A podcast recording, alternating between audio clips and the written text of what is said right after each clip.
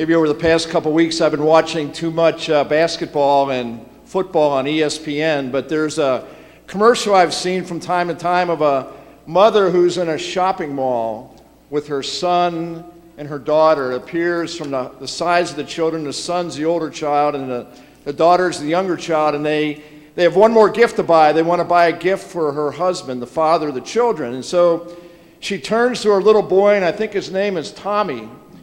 And she says, Tommy, I need you to be my rock. We're almost finished. I need you to be my rock. And he gives it the thumbs up.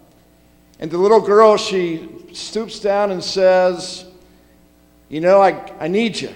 We are almost finished. I can't afford a meltdown like we had at the petting zoo. That can't happen again. And the little girl says something like, I can't promise anything, Mom. Some of you are nodding your heads. You've seen this commercial. And then the mother looks up and she sees, a, I think it's a telephone store.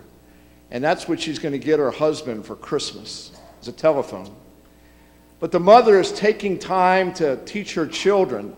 And maybe that's the reason why, of all the commercials I've seen on television during this Advent season, that's the one that sticks with me the most.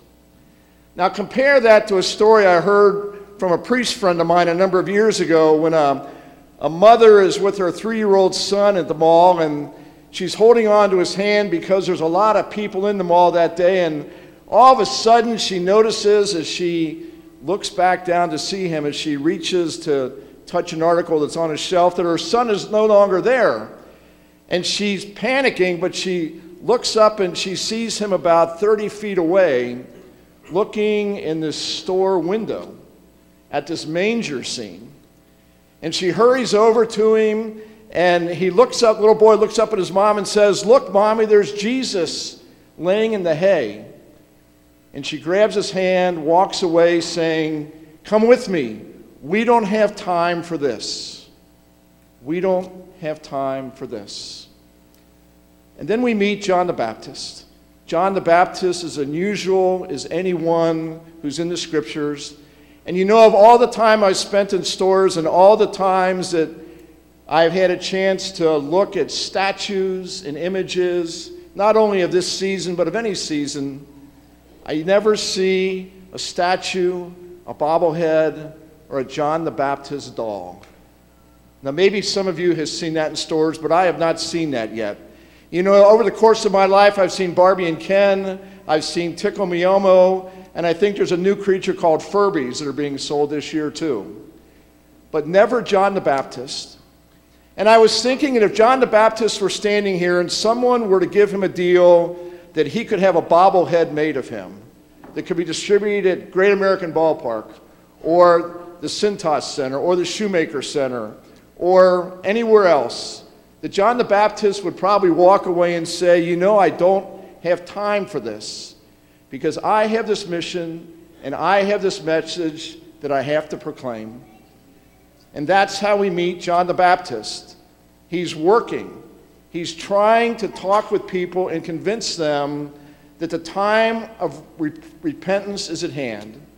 That if they come down into the Jordan River and crowds were coming, crowds were coming, and he would baptize them, that there would be something that would change about their lives because they took time to come, because they took time to listen to what he had to say, because John the Baptist always knew that his message was important, but John the Baptist also knew that the one who was coming after him, Jesus Christ, that his message would also be important.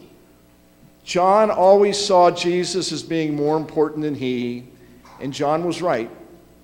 All the work John did, all the time John took, was to prepare the way for the Lord to come. During this month of December, we have a chance to call time out and take some time to prepare for the Lord to come into our lives and in the lives of our families too. We all know how busy the month of December can be. We all know how much busier the month of December has become because of the weather that happened yesterday afternoon, and maybe even the weather that's supposed to come tomorrow is going to slow us down with the great plans we have for what the holiday hopefully will be.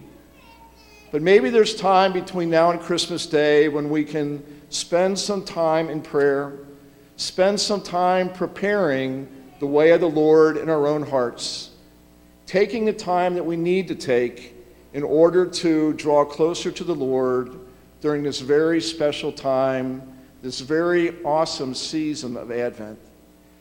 Maybe that can come by setting our cell phones on the car seat next to us.